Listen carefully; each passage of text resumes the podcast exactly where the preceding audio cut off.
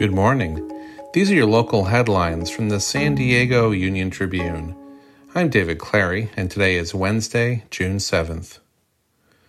Employees at Kaiser Zion Medical Center in Grantville are calling for the suspension of all surgeries due to what they say is visible contamination of the trays that hold sterilized surgical instruments. Kaiser rejected employees' calls for a surgical shutdown at Zion. Jane Dorotik, who spent nearly two decades in prison convicted of killing her husband, is suing San Diego County.